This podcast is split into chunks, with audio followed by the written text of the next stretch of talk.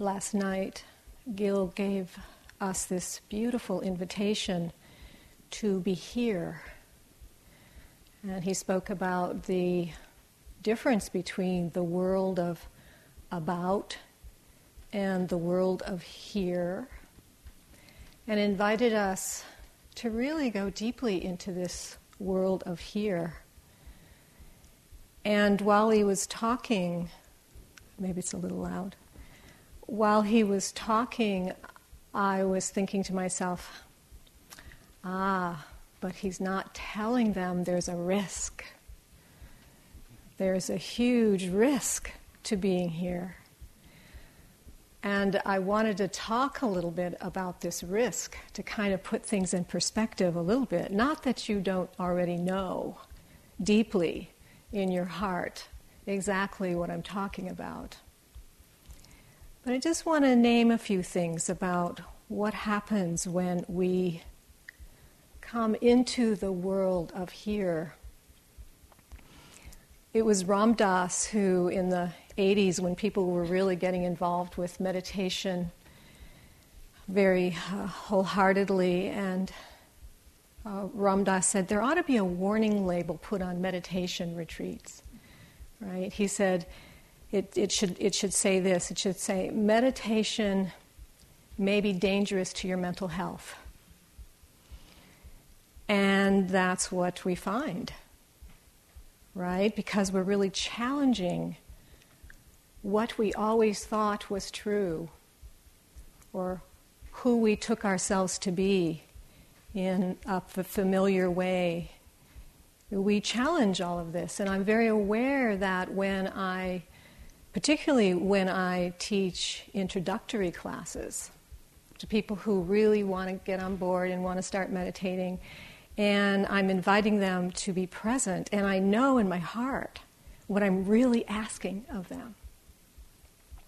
And the reason that I feel it's such a risk is because I know that I'm asking people to give up everything that to really come into the world of here, you have to leave everything behind. Everything that you've ever known, everything that is familiar to you, all of your past, all of your future.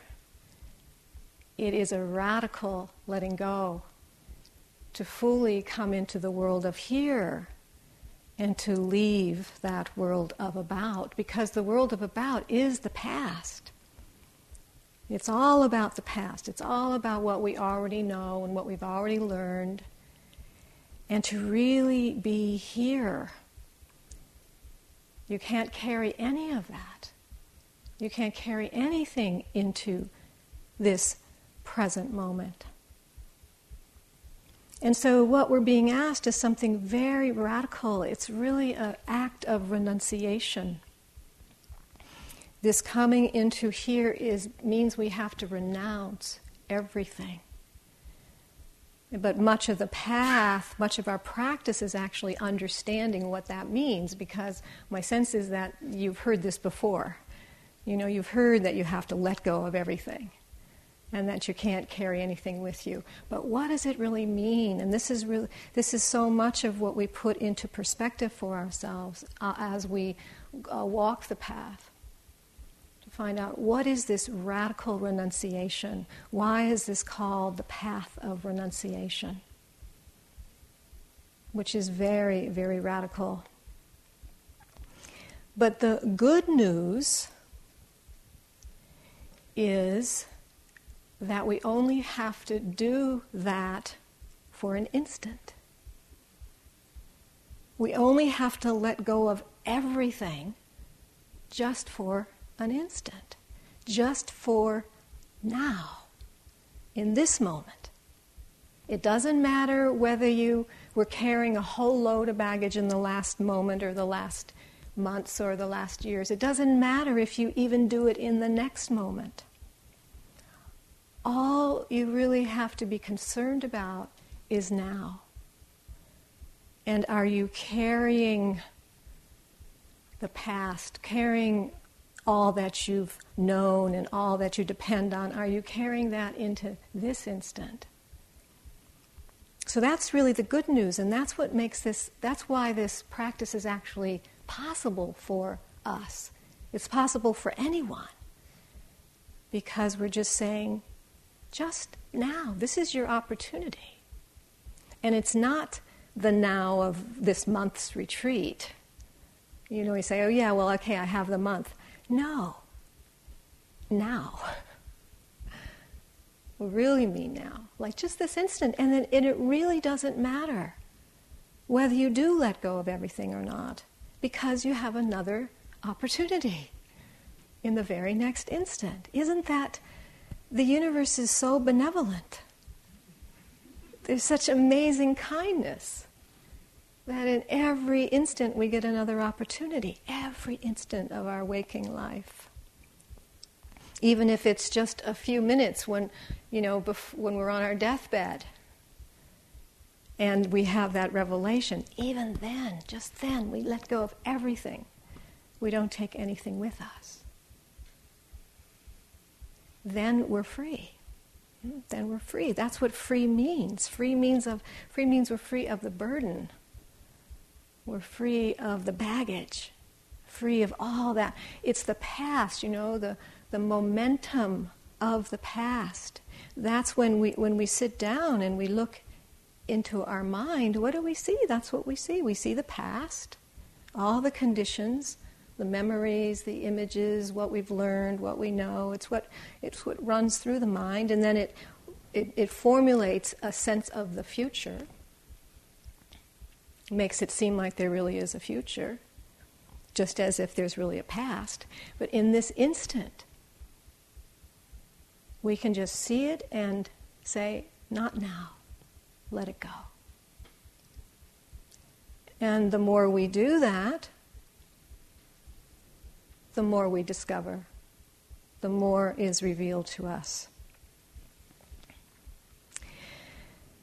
So we really also are letting go of ultimately everything that we take comfort in. And in many ways, this retreat is the kind of the beginning of that renunciation. We let go of quite a lot when we come here into the retreat situation. We let go of all of our usual uh, habitual stimulations, things that we get involved with and seek pleasure in. We let go of so many things when we come here.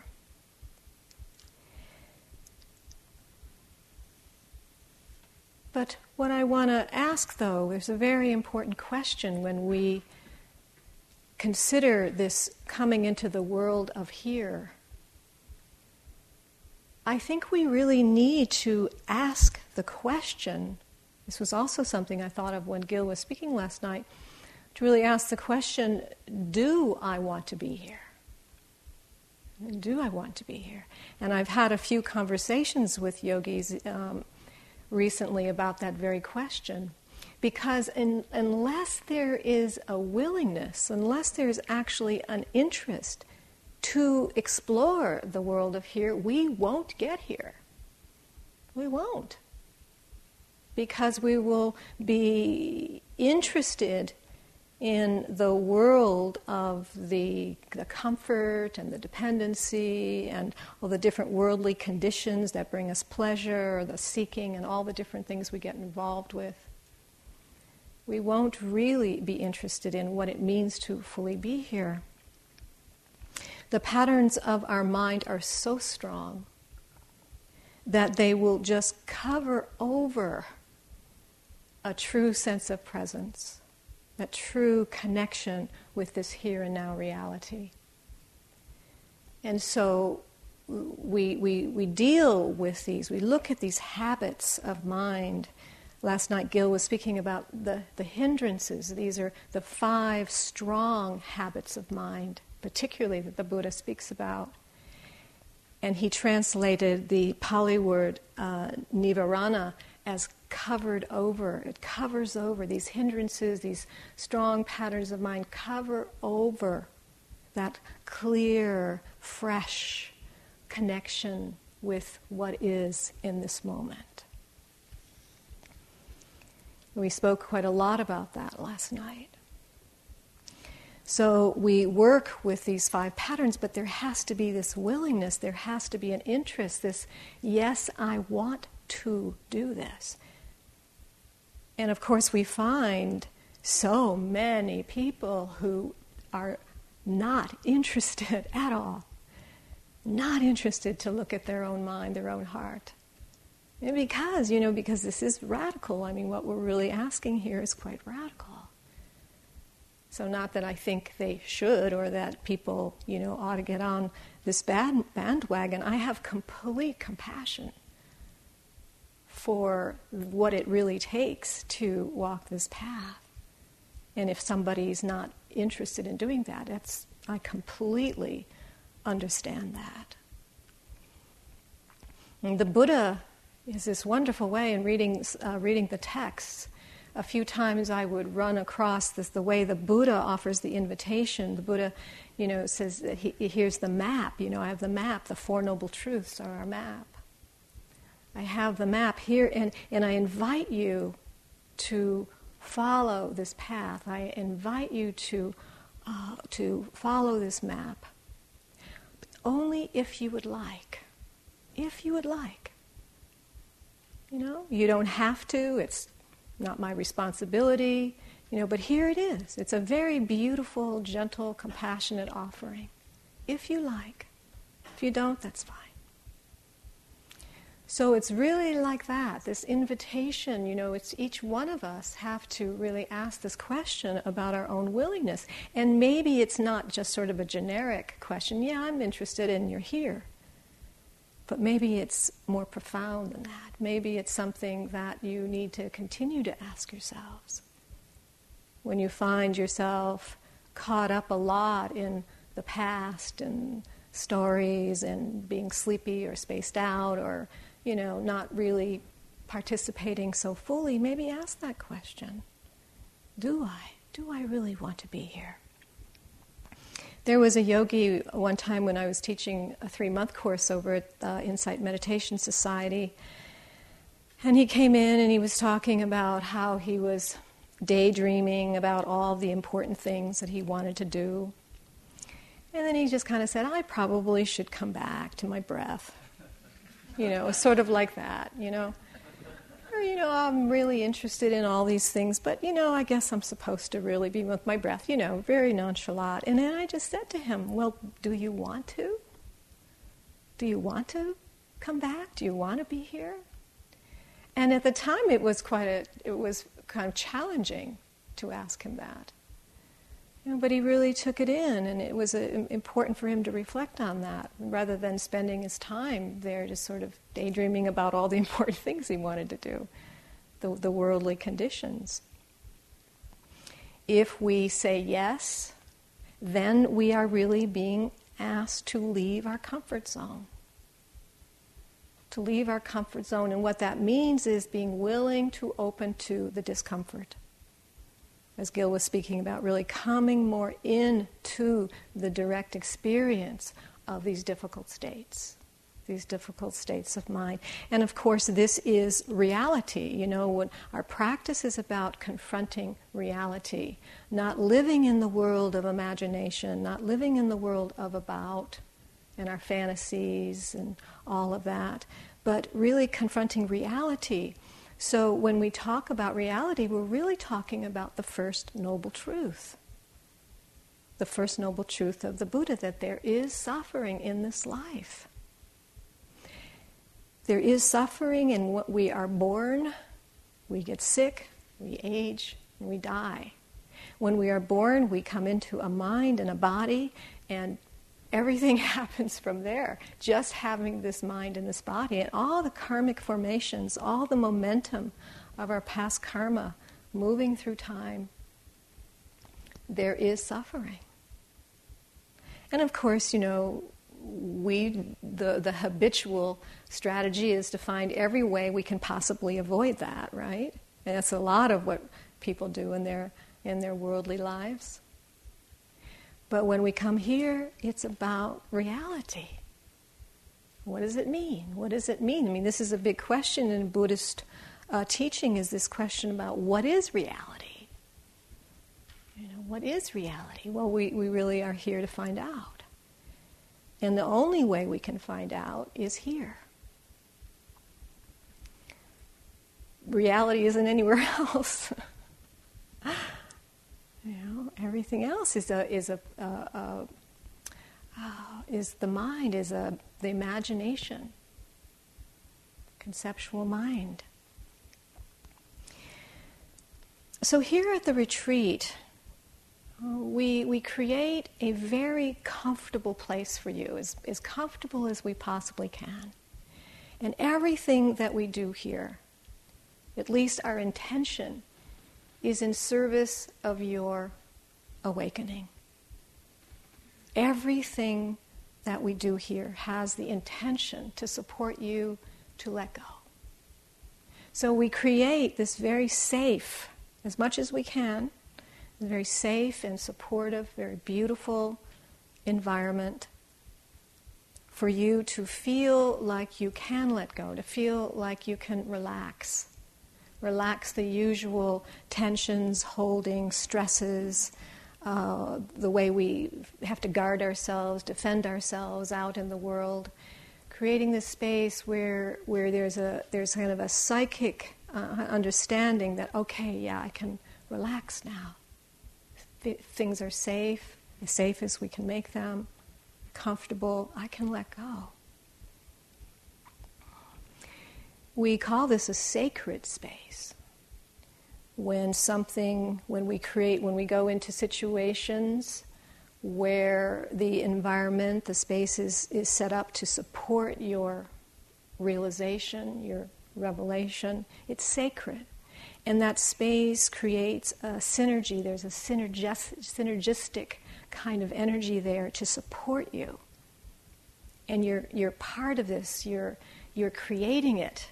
Not only uh, do you come into it, you create it it's a kind of dynamism that gets created here together, all in the support of this awakening. So, so there's a field here, an energetic field of awakening that we're actually in and manifesting together. We have all these different conditions that contribute to that. We have this amazing nature, this, particularly this time of year so lush and so fertile and, and just gorgeous here right now. The water and the green and the trees and the moss and the coolness. It's just a, such a, a lovely place to be right now. So much beauty. The animals and the wind and the rain and the sun, the moon, the stars, the sky. All of that. That that nature reflects something back to us. It, it, it speaks to us in a very a kind of quiet way, a very profound way. We have these buildings. The buildings were built intentionally for this purpose. One of the few places uh, in the world, not well, particularly in the Western world, where there is a building created for this kind of practice. So the, the buildings are, are, are built with this kind of intention and energy for, for awakening. The people, not only you, but the people who are supporting our retreat, the managers, the cooks, the, administ- the people you don't see down at the bottom, they're all busy keeping this going. It says it's all in the spirit of dana, of generosity, of love, for awakening. All of this goes into that support so that we can let go. So that we can let go. So that we can relax and open up. So that we can take refuge. Take refuge, have a refuge, feel a refuge. Because I wonder if we really can let go unless there is some sense of refuge, some inner sense that it's okay There's something holding me here. There's something I can trust. I can let go into here. So we make you very comfortable so that you can leave it, so that you can leave your comfort, so that you can actually take a risk to open, to let go. And in a kind of a funny way, maybe you can even let yourself feel unsafe because it's safe enough here to do that. It's a very kind of counterintuitive thing. It's almost like you need a sense of real safety in order to let yourself feel how unsafe you feel. And in that allowing of the unsafety, then there are all these wonderful and profound resources that come together to hold you, to let you even let go more. Let go into it, discover what is happening there, and relax even more and more and more to the point where there's the possibility for you to feel and know that which is utterly safe. That inner refuge, our own, the refuge of the heart, or the refuge of our mind, our consciousness, mind with a capital M, refuge of the Dharma refuge of the Buddha. We sink, we sink, we sink into that so we find the true refuge. We create this beautiful refuge that's all around. And then we let go into that which is true, even more true. So we will be challenged on many, many levels. We'll be challenged. That's why we come here, and I know you know that. You know, we come here for that. And yet we're still surprised, right? we still get surprised when we get into these places that are difficult or challenging. It's like, oh no, this shouldn't be happening, right? But we know it's supposed to be happening. You know, we're actually inviting it, but you know, it's hard for us to fully admit that that's what we're doing. We somehow don't want to be that honest with ourselves. I don't know. But of course, we know that's what we're doing.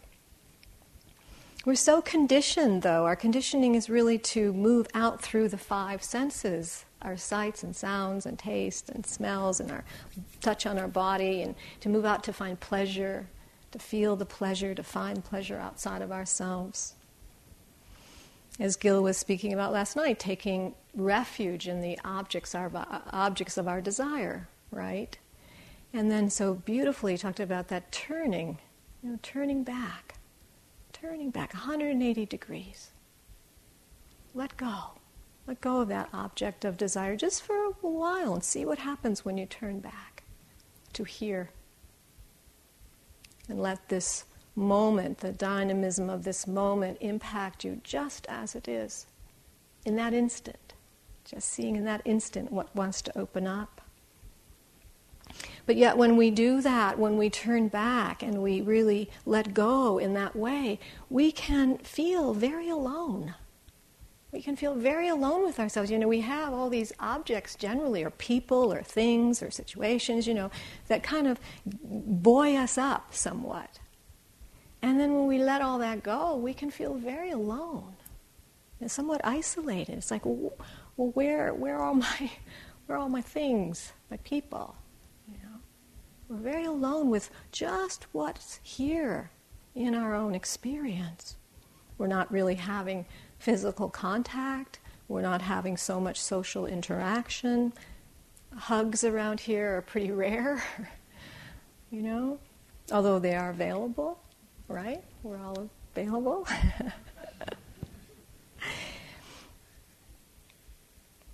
but we, we really take so much away. I mean, this morning Gil was even talking about taking away the singing in the shower, you know, or you know, playing music on instruments and reading, you know, refuge of reading taking it all away. So, so all this act of renunciation, the way we renounce, so that we can, in this case, maybe go into our aloneness, feel that.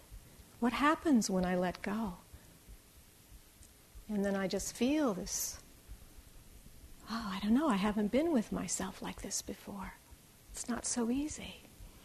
One time I decided to really take a leap and I did a three week sol- uh, solo retreat in New Zealand. I, was, I teach there, and so this time I stayed an extra uh, period of time to, in one of the cabins in the valley in this beautiful 850 uh, acre semi tropical rainforest. Really beautiful place with this very kind of ascetic cabin It's a little bit down in a valley and I w- took three weeks to just be on my own. And then one of the caretakers in the retreat center would just once a week just leave a, a bag of food on my, my porch and then leave. So I never s- didn't see anybody.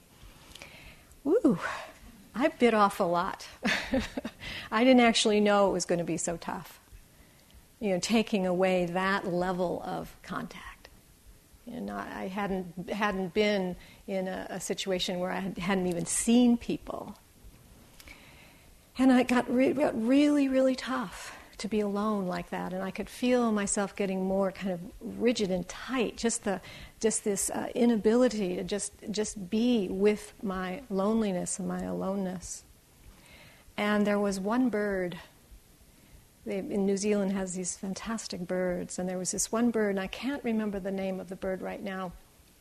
But there's one bird that would, at different times of the day, would sing in the valley and this particular song would be like a, like a, a whole orchestra. It had like every note in an orchestra. It would just sing, and all these different melodies. It's not like any bird we have around here. You know, would actually, you know, for uh, 10 seconds, just this beautiful melody of all these different chords. And then it would echo right through the valley. And I got to the point where I just waited for that sound. for that song. It was like, please just sing the song, you know, sing the song. And then every now and then I would hear it, and my whole body would relax. It just like my heart could open and my body would relax. Just some contact with beauty, with, with a being. It was almost like that being would just sing for me, you know, just give me some relief from myself, you know, from just having to be with myself so much. And I do go back once a year and I still listen for that bird. It's just, it's such a, you know, it's a kind of a refuge for me. But in that case, you know, something that really needed it was a support for me because there really wasn't anything else. So that bird became like my support for my heart so that I could continue, so that I could keep going. So sometimes we need that outer refuge to help us to continue, to help us keep going on this very difficult path that we're engaged with. So sometimes just renouncing those sensual pleasures and the different stimulations that we're generally involved in. When in a situation like this, when we let go of all that, then what we can see is that we then go to our own mind for our stimulation and for our refuge in, in some kind of pleasure. And we'll have all kinds of fantasies, you know, whether they're sexual fantasies or all these wonderful holidays that, that you want to take. I've been on more holidays in my mind than I've actually taken in my real life. I've had some fabulous holidays, you know, on all these different tropical islands that I never really got to. you know, what would it be like to be in those turquoise blue waters that I see in the photographs and you know, just all kinds of wonderful fantasies or memories or plans.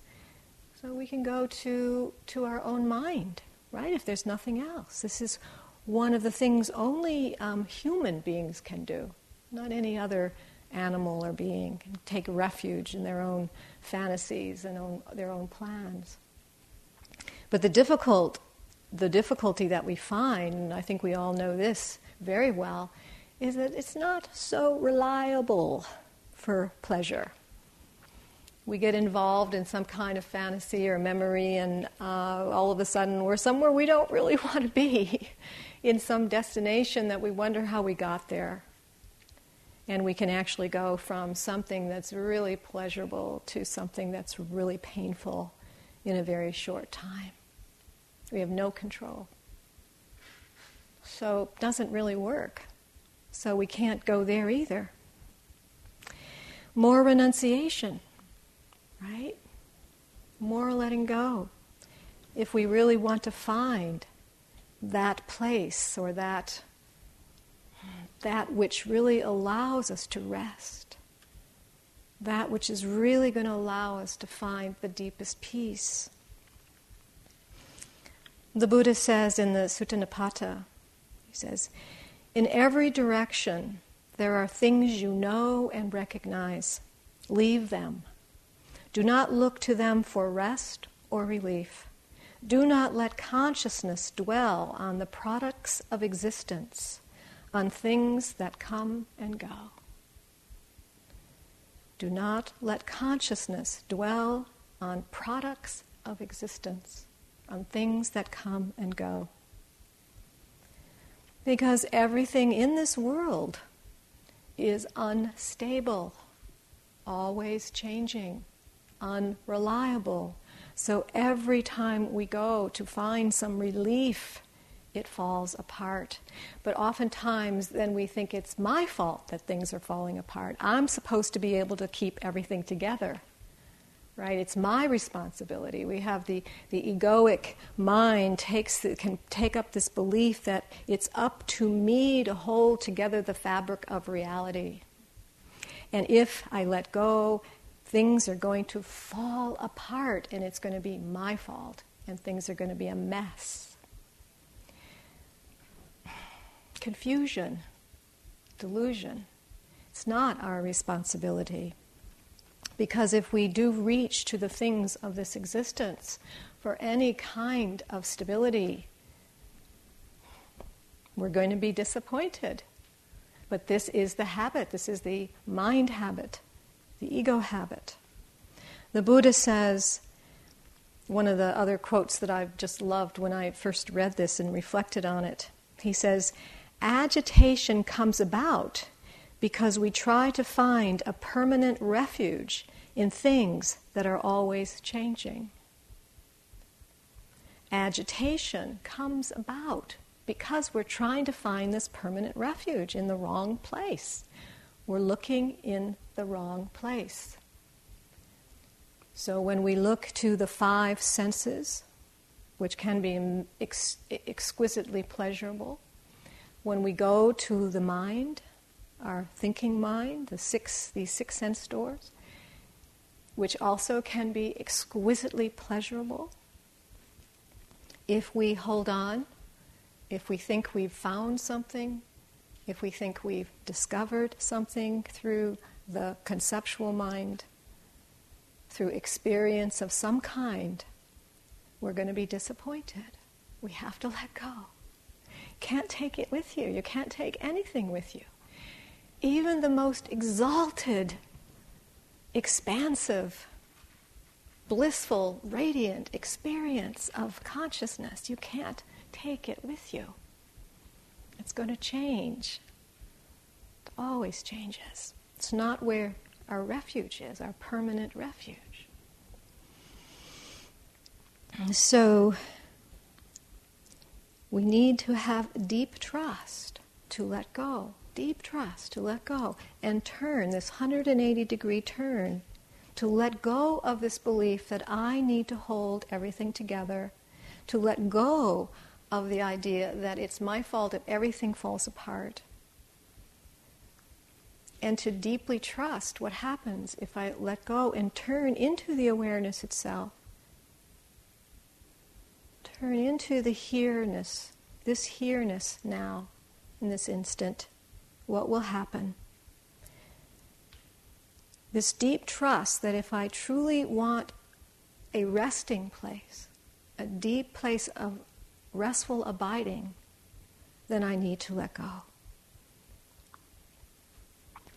Nyoshul Khenpo Rinpoche, this amazing um, Tibetan master who's now passed away, he has this wonderful line where he's this little phrase where he says, Rest in natural great peace, this exhausted mind. Beaten helpless by karma and neurotic thought, like the relentless fury of the pounding waves in the infinite ocean of samsara. Rest in natural great peace. Rest, this exhausted mind. And it's such a compassionate, compassionate evocation, you know, just let it go. Rest this exhausted mind, beaten helpless by karma and neurotic thought. Rest. This is what we want. This is what we are longing for. And it's just habit, you know? It's just habit that we get pulled out it's, it's conditioned habit. In that respect, it's not so personal. We take this all so personally, but it's, this conditioned habit is not so personal. It's this momentum that is moving in time and space. And we don't know. When we're caught in it, we don't know. We've lost our connection to this deeper truth. I was working with a yogi on this retreat who was actually asking this question why don't i really want to be here she could feel how that was she wanted to pull back she wanted to pull back and then this other part of herself that pulled forward and wanted to be here and then the pulling back and i don't know if i really want to be here and then when she started to really feel what was there what was happening for her when she actually was here she said i just i just saw and i felt this body of kindness this body of presence, this body of connection. She said, Of course I want to be here. Why would I not want to be here for that? You know, there was something so real and so true, so vital in that. Why would I let go of that?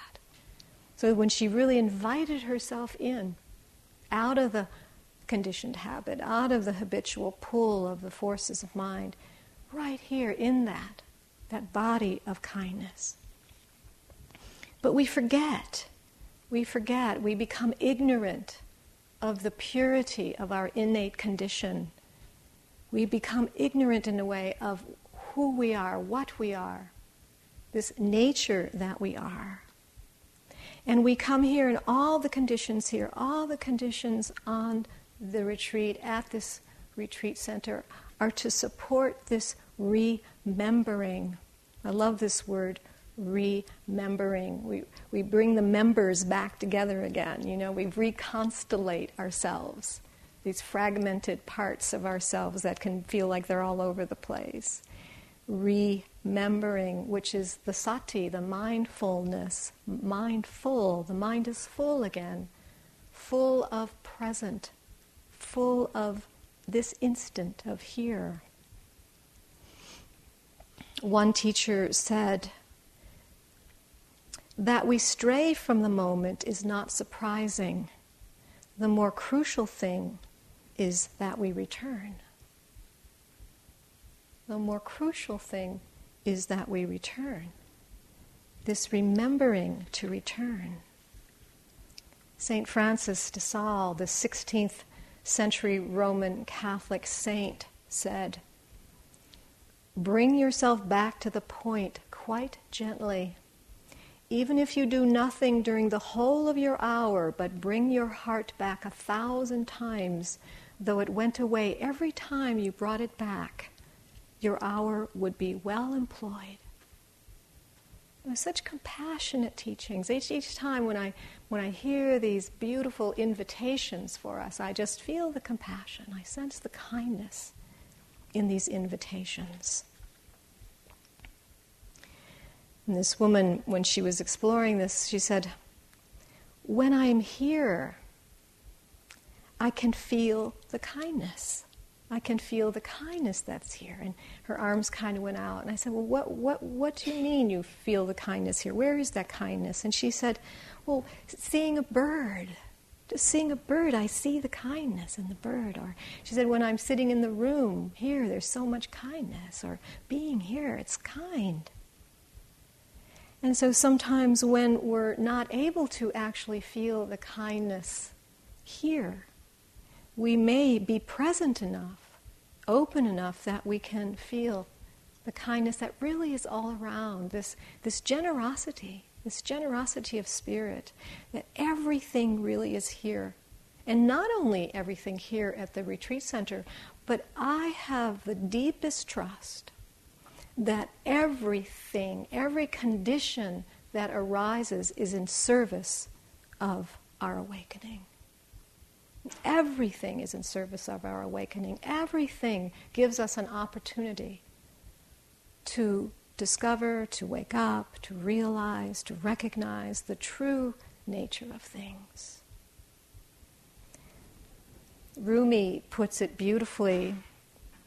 He said, I don't think anyone read this yet. He said, If God said, Rumi, pay homage to everything that has helped you enter my arms, there would not be one experience of my life, not one thought, not one feeling, not any act I would not bow down to. Pay homage to everything that has helped you enter my arms. That would be everything. Everything.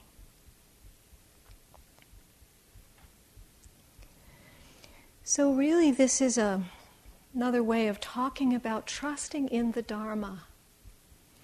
Because the Dharma really is that expression of nature, of all things, the law, the way things are, that arising, passing, the knowing of all things, and taking refuge in the Dharma, trusting in the Dharma, letting go so we can let go and take refuge here in this innate wisdom, this innate intelligence that's here in this nature. Nature, not just the physical nature, but the nature of all things, the nature that we are.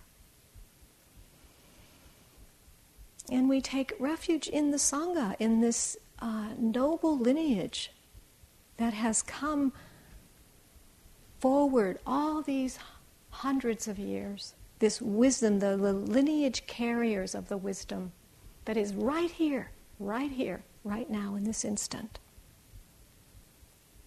in support, in service of our awakening, in service of our letting go. We can take refuge in that. And I really wonder, I really wonder how we can really take that risk to let go, radically let go, to open in the way that we are being invited, unless we feel a sense of refuge. In, a, in refuge in that which is not just the worldly conditions of the, of the senses and our thinking mind and the, the world as, we, as it appears, but refuge in something much more profound, something that is hardly able to be named. So we talk about refuge in the Dharma or refuge in that which is sacred or refuge in the heart or we have our own ways of speaking about it. refuge in the Buddha. So we find ways, we find ways we can take that refuge. Maybe it is in the outer, in the nature, or in the Sangha, or being here on the retreat, or, or, or in a person that we trust, or the metta, or whatever it is. We take refuge in something, and little by little by little we let it go. Even that, we have to let go of. We have to let go of all of these practices. We have to let go of all of the teachings. And then we see where we find ourselves. Who am I then when I am not holding on to anything in this world? Who am I then?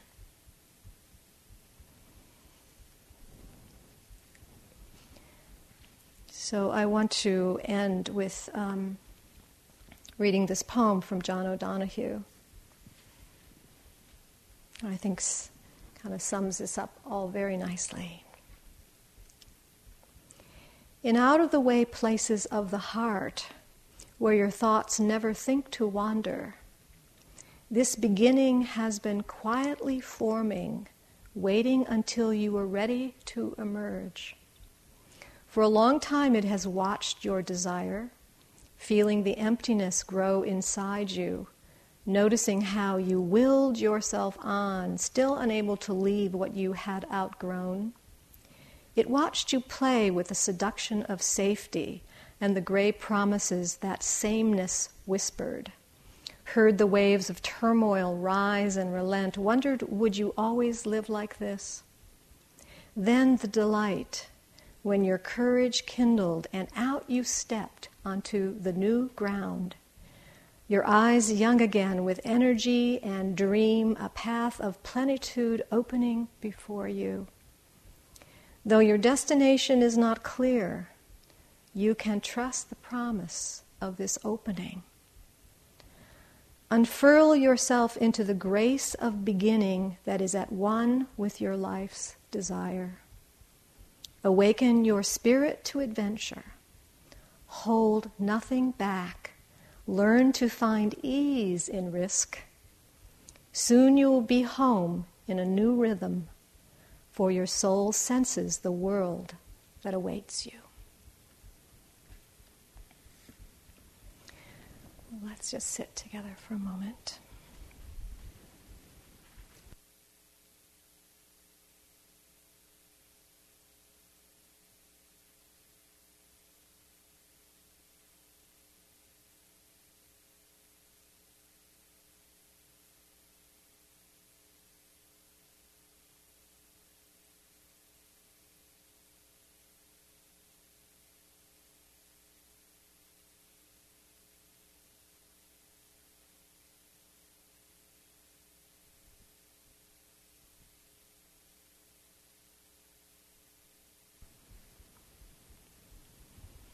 Hold nothing back.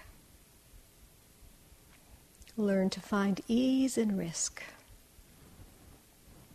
Soon you will be home in a new rhythm, for your soul senses the world that awaits you.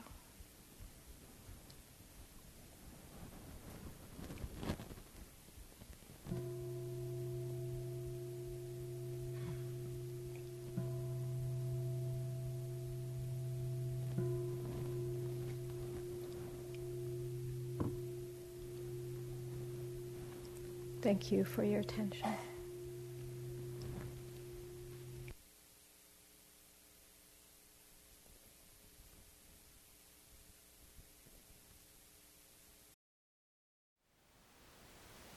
Thank you for listening. To learn how you can support the teachers and Dharma Seed, please visit dharmaseed.org slash donate.